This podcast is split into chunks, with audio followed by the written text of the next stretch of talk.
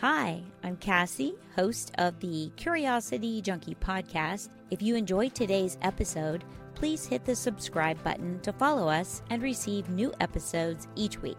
If you really enjoy the podcast and you're feeling generous, please hit the donate button. We work hard to create original content and keep the podcast ad free. Today's guest is here to talk about racism. Please welcome Michael Gamble to the podcast. Hi, Michael Gamble. Welcome to the Curiosity Junkie podcast. Hello. so excited to be here with you. I am so happy to have you on. Um, we talk all the time because we work together. And yeah. we've just had so many great conversations that I wanted to have you on. Well, actually, you came up to me the other day and said, uh, it's Black History Month. When are you going to have me on? yes, yes. And I said, how about this Thursday? So yeah, I want to talk. I wanted to start with and how you grew up, a little bit of like early life. You've had some interesting jobs. You've done yes. some amazing things, and so I want to just kind of talk through your life as a black woman because yes. it is different than my life yes. as a white woman. Yes. So let's talk. Uh, let's start with kind of how you grew up. What was it like growing up in your family? Okay, so there were six of us. Uh-huh. Um, four girls, two boys, and then one of my cousins from Chicago ended up uh, being raised with us. So in the black culture, if there is a child that's having difficulty somewhere, the strongest sibling, like my father, mm-hmm. would take that child and uh, you know uh, raise them you okay. know, to give it more discipline or more direction. And right. so this cousin of ours lived in Chicago and got involved with gangs and had to come live with us in Michigan. Right. My father was very uh, strict. Actually, he was a little OCD, so everything had to be perfect in our house. Oh, wow. We'd I- iron his underwear because oh he was that. Yes, yeah. So, uh, you know, we had I grew up, my dad was a, a plaster initially. He started as a plaster. His father was a plaster, and that was the trade in their family. But my dad was different. So he uh, was the first Black uh, to get a liquor license uh, in the town I came from, actually in Michigan. Wow. And uh, so he opened up a nightclub, and um, we, you know, lived pretty, pretty good. And uh, so I was raised in that kind of environment. We lived around all of our relatives. So mm-hmm. my uncle lived down the street, his brother lived across the street, my aunt lived around the corner, and we were raised together. That's you know, awesome. It was it was you don't appreciate it when you're doing it, mm-hmm. but you appreciate it as you get older. Yeah. And so um, you know, my children's cousins, my sisters and I raised our children together. Mm-hmm. So we took each other's children every summer. They gave everyone a break. So we rotated them. Um, so we really were were very close. And there's six of us. We're all still living. Uh, we're all still uh, connected. Um, some live in Georgia and some still live in Michigan. And of course, I live in Arizona. So uh, I was kind of bad. Um, no. yeah, growing up, and uh, I ended up getting kicked out of junior high school. I beat a girl up, and I got kicked out, and almost ended up in juvenile home. But because my dad was connected politically and uh, he owned a business, he said he would take care of it, take care of me. And so I ended up going to an all-white school. I got kicked out of my school, and I ended up in an all-white school. Wow. And okay, and so before I, was it was it all black or what? Uh, we had two white families. Uh, mm-hmm. Another family with the same last name as ours, that was White Adams, and a Hollingsworth. I'll never, uh, Kathy Hollingsworth. She was in my class all the way through uh, elementary school. Those were the white families that lived in our area. But if you know anything, so if you know about Michigan, you know about Michigan State and University of Michigan. Well, we lived in Lansing, which was connected to East Lansing, is where Michigan State was. Okay. Okay. So we have a very rich um, our elementary school still has reunions, and our junior high school just stopped having reunions. Oh so God. every so many years, we all got back together. That's fantastic. And uh, just amazing history. Mm-hmm. You know, we all live, we are still very connected. I'm still connected to my four year old girl. She was four and I was four. We went to high school together, junior high school together, still very connected. That's a wonderful thing, I think, to grow up knowing you have support and something yes. larger than the family. It's like a community yes. of people. I don't care what color you are. That yes. is a powerful way to grow up. Yes. Yes. And it instills principles in you and values in you. So mm-hmm. remember, um, well, you don't know, but I grew up uh, I was in uh, the NAACP. I was a junior representative. Um, I ended up going to New Jersey as a representative from Michigan to the national conference. And I can remember walking home from a meeting when Martin Luther, killed, Martin Luther King got killed. Mm, wow. And I can remember tearing up. It was, it was undescribable. Yeah. I'm sure. Uh, undescribable. Yeah, especially since you were active. Yes, it was change. horrific. Mm-hmm. I mean, even even the riots eh, from the town we had riots, and I, I I decided then to become a police officer. Oh my goodness, how old were you when you came to that? Uh, eighth grade. Eighth grade. Okay, you're eighth like, all grade. right, eighth grade. I'm going to be a police officer. Yeah. And what? My uncle got murdered. That? Oh by the police. Wow. And uh, I decided that they all can't be bad. Mm-hmm. So I'm going to be one and I'm going to be a good one. Yeah. that didn't work out so well. That didn't work out. Uh, I went into the junior cadets, and uh, at that time, you did dog licensing. The junior cadets, they would go to homes and find out if you had a dog, and they would license the dog. Oh wow! Okay, yeah, that's interesting. It was, it was, it was something else, and there was a female at the time, an older woman who who was a detective, and I just, I mean, I just was like, oh my god, I can do that. I can be that. Yeah, well, yeah, that didn't happen. Anyway. All right, so, so tell, tell me why. Like, what happens? What what makes someone? I mean, you're a kid and you're like, I want to make change. I want to, I yes. want it to be a positive yes thing when when people look at police. And probably yes. you were thinking as people of color.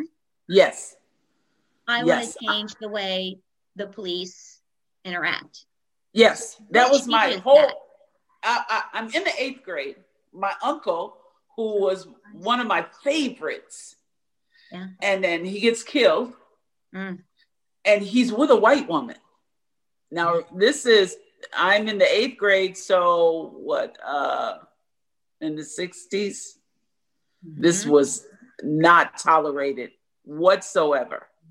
Okay, right, right, right. It was not. I mean, it was illegal to marry a white woman. That just seems so crazy, but yeah. only uh, I think in Ohio. I think that's where my husband's parents got married because my husband's uh, mom is white and his dad was black, and they had to go to Ohio. I think it was Ohio was the only place you could get married if you were a, um, a black and white couple.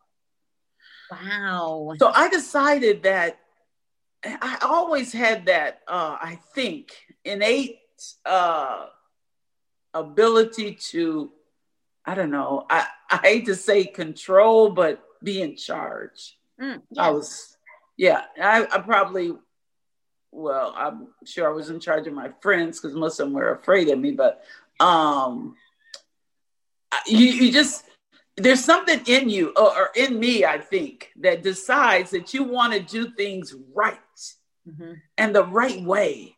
Yeah. And so, you know, I, I, of course I went to college in criminal justice, um, had some instructors that really liked me. So I did uh, my internship with the Springfield Police Department.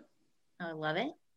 The worst experience in my life. Mm. Is this kind of like, do you feel like this is where reality kicks in? You've got a yes. dream And yes. now you're confronted with the reality of racism world and racism. Yes. Yeah. Racism. Okay. I'm in the car.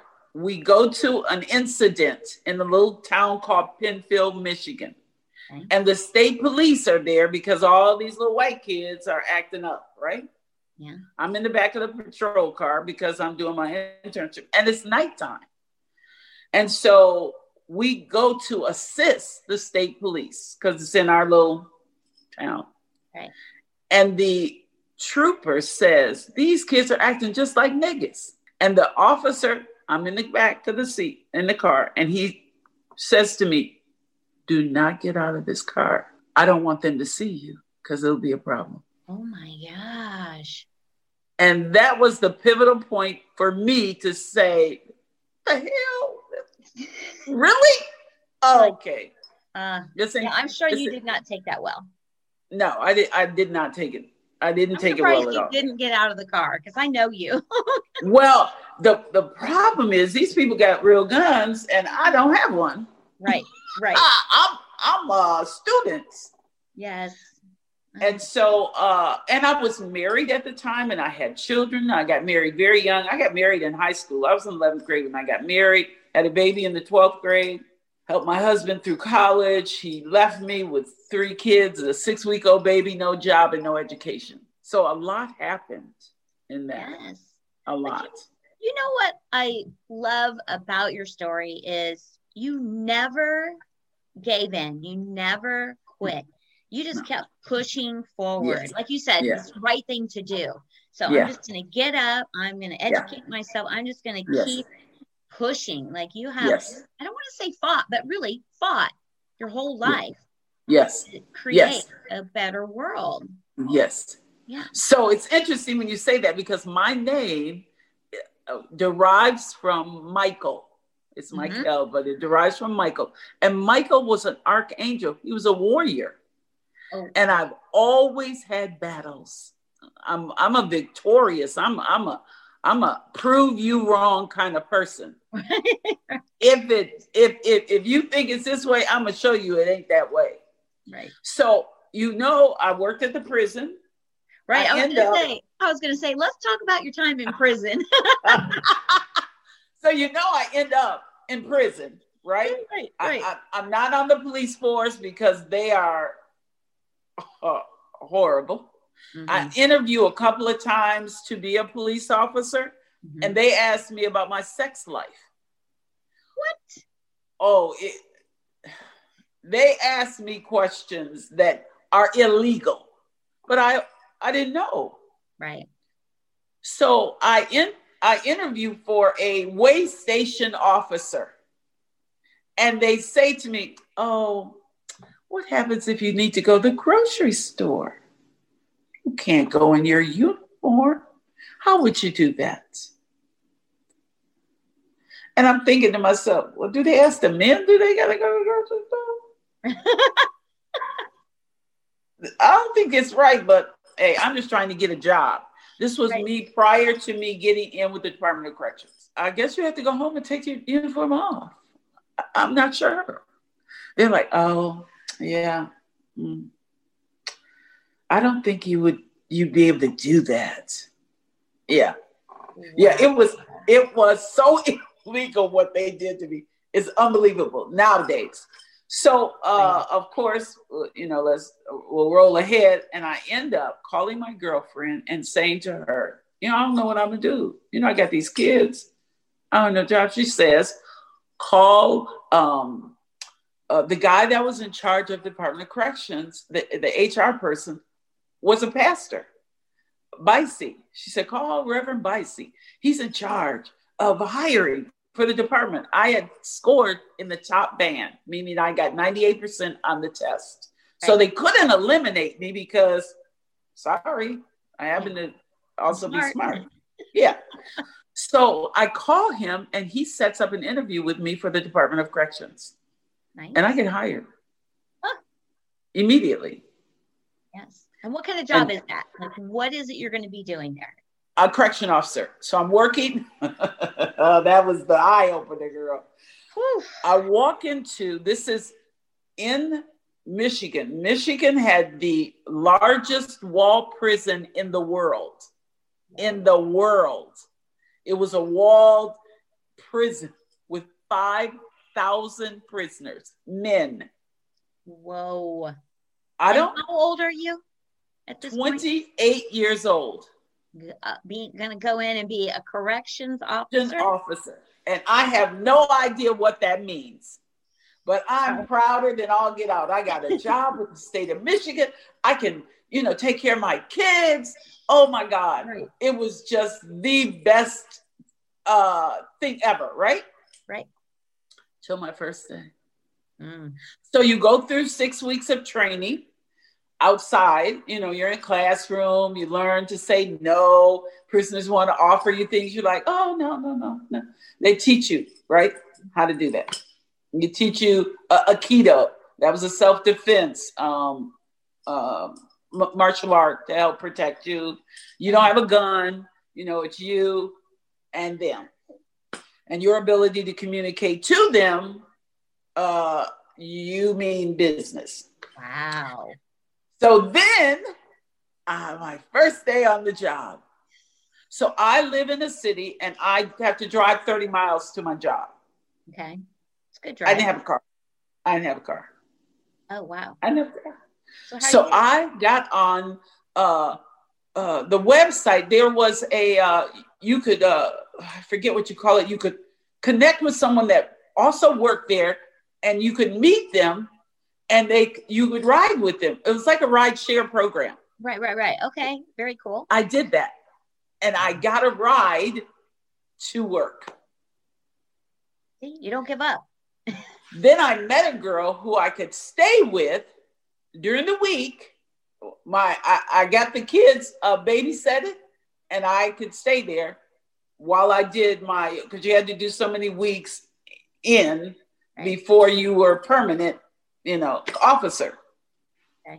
Girl, I walk inside that penitentiary, and I'm looking around, and they release the men into this big yard and they're next to you. And I'm like, what the hell? what happened? I was so scared. I didn't know what to do. I can't and this, imagine. Like this guy walks up to me and he says, I look at him. It was one of my ex-boyfriends. Oh my God. I'm not kidding. He walks up to me and he says, I want you out of here by the summer. I'm like, oh, okay. I don't know how I'm gonna get out of here because I gotta have a job. So he said, Don't worry about it. I got you. Nobody mess with me. Wow. Can you imagine? You are 28 years old and you're in the midst. Well, first of all, the first reckoning was these are all, this is where the black men are. They're in prison. The hell? It was crazy. I've never seen so many black people in my whole life in one place. Oh my God. Okay, that's it, sad too. It was sad, but statistically, mm-hmm. there were more whites in prison then in 1982 than blacks. Really? Yes, statistically, yes. If, if all in in the whole United States. Right. But there were so many black men, I just couldn't believe it. I was I was in awe that's where you were. That's where you were. Oh my God. Like you're in college. Oh my God, hey, how you doing? It was crazy. So my first prisoner encounter was a prisoner wanted me to bring him a, a, a file. Hey, you know, just the emery board, you know, the paper ones, you know, you use them, right? Well, that's your first uh encounter with are you gonna do? Uh-huh. I'm like, you know me. I do. you done lost your mind. If you think I'm getting ready to lose my job to bring you in, hey, I don't bring anything in and I don't take nothing out. Know that. And that's how you had to be. Yeah. And so you build up this demeanor, which I already kind of had mm-hmm. from elementary school. You had a little tough uh, in uh, you. Yeah. yes. Yes and and act, you know, being through your husband leaving you, you got to raise these kids, you know, you you build up that um, defense mechanism that enables you to just keep moving, just keep rolling, keep pushing through. And that that's what happened. Do you think it's really a defense or do you think it's like survival mode? You go into oh, survive. Yeah. I've got to survive. I will do whatever it takes yes. to survive, get my kids taken care of. Yes. Yeah. I could, I could and I had to survive the white men in the prison who were in charge because uh-huh. I'm a black woman in 1982 in a male prison. All of the guards, 90% of the guards officers are white. Oh, the wow. captain tells me, You smell too nice, you look too nice, we're going to get you fired. He tells me that. Yeah. Wow. And I'm telling you, for 25 years, they worked on trying to get me fired, but you they couldn't. Kidding? No, they did. Unimaginable. One of the young women that got a job in the prison, they killed her in the prison. Josephine. I'll never forget that. Oh yeah, they killed her. And of course, they blamed it on a prisoner. Mm-hmm. It wasn't. And those are the you you got to battle the prison. You got to battle the prisoners and you got to battle the staff. I ended up, of course, because I, I ended up going to college, getting my degree, and promoting. Women sued the Department of Corrections and a class action suit that in, that enabled us to now promote and work inside prison units. Nice. I was part of that class action suit. I got promoted. And I'm telling you, the battle was just beginning. It got worse as you. Oh, yeah. Oh, yeah. The higher you get, the worse it gets. Wow. And I ended up, you know, captain, a lieutenant, an inspector. I ended up uh, promoting higher, but the higher I got, the worse it got. Mm. I mean, the battle was just trying. I got rode up 21 times. Or like what? Give me an example of something that they would write you. You up. looked at me like you were going to kill me. you said, uh, "Hey, so be it." Really? Yes. You got written up for that? Yes. And suspended. Oh yeah. Uh, it it was when you think of all of the um I think of John Lewis and uh, Good Trouble. Mm-hmm. Okay. Um, you're you don't realize you're making ways and and opportunities for other people because I ended up being a recruiter for the Department of Corrections and hiring thousands. I started there were only 5,000 when I left there were 25,000 employees. Oh my gosh, wow. There were 10 prisons when I started and 42 when I left. I can't even imagine. And you are making inroads, you're digging roads for the women that are going to come because there were very few women and, and, and, and very few black women when I started. And it was horrific. Yeah. I, I mean, I had a, my husband died while I was working. He was a deputy warden. Right. And my deputy told me, if you buy a new car, I'm going to call the IRS on you. And uh, why? you know, I didn't even rush. It didn't, what? What is that? they I had a captain who liked me and and they told him you write her up and he said for what make something up and he wouldn't and they put him on midnights oh my gosh him and I are still friends to this day this man said I will not write her up for nothing good for him but there are the captain that did yeah uh, we don't like the color of your socks. Yeah. Anything they could. So you do this for 25, 30 years? 25 years. 25 years. I can't even imagine. I don't know that most people would have lasted a few. What, what do you think the average is that someone does that job? Um, okay, so I had two daughters that I got jobs there. Mm-hmm. One is still there. She's got 23 years in, and one lasted two years. Okay. Yeah. So yeah. there could be some longevity there. And I would imagine yes. it's not staying in the oh what would it be where where the prisoners are but advancing yourself yes yes. Officer rank under that. Mm-hmm. yeah you you officers so like prisons i'm sure most of the viewers under know about detroit michigan. You know detroit is you know percent black. Well they had two prisons in detroit and those were managed by most black officers. Right. but i i worked in a in ionia if you can just just say Ionia. Ionia. yeah, just say Ionia was all white. It was all white town. Wow. And here I'm driving into, and me and a few other black officers are driving into Ionia, KKK. And you you got to put up with the city you in. You got to put up with the prison you in. Got to put up with the prisoners. Imagine that. Workers.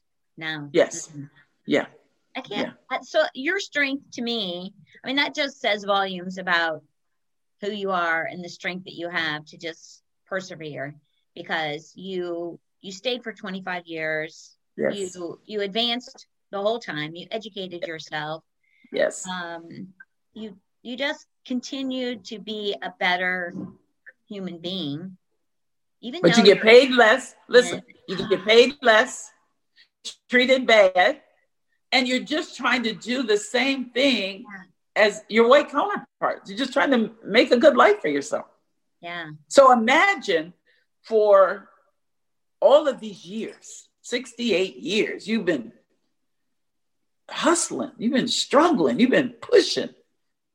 Even the job that I currently have, they've been in business 35 years. I'm the first Black they've ever hired. Michael Gamble and I want to say thank you.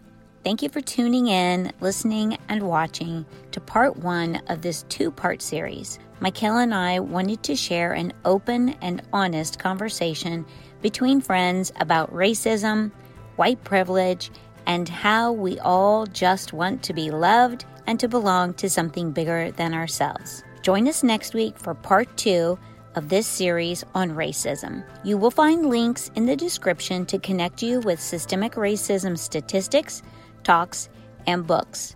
There are some amazing humans having difficult conversations about systemic racism and how we can work to eliminate it. Thank you again for tuning in, listening, watching. Stay safe, stay curious, and I'll see you next week.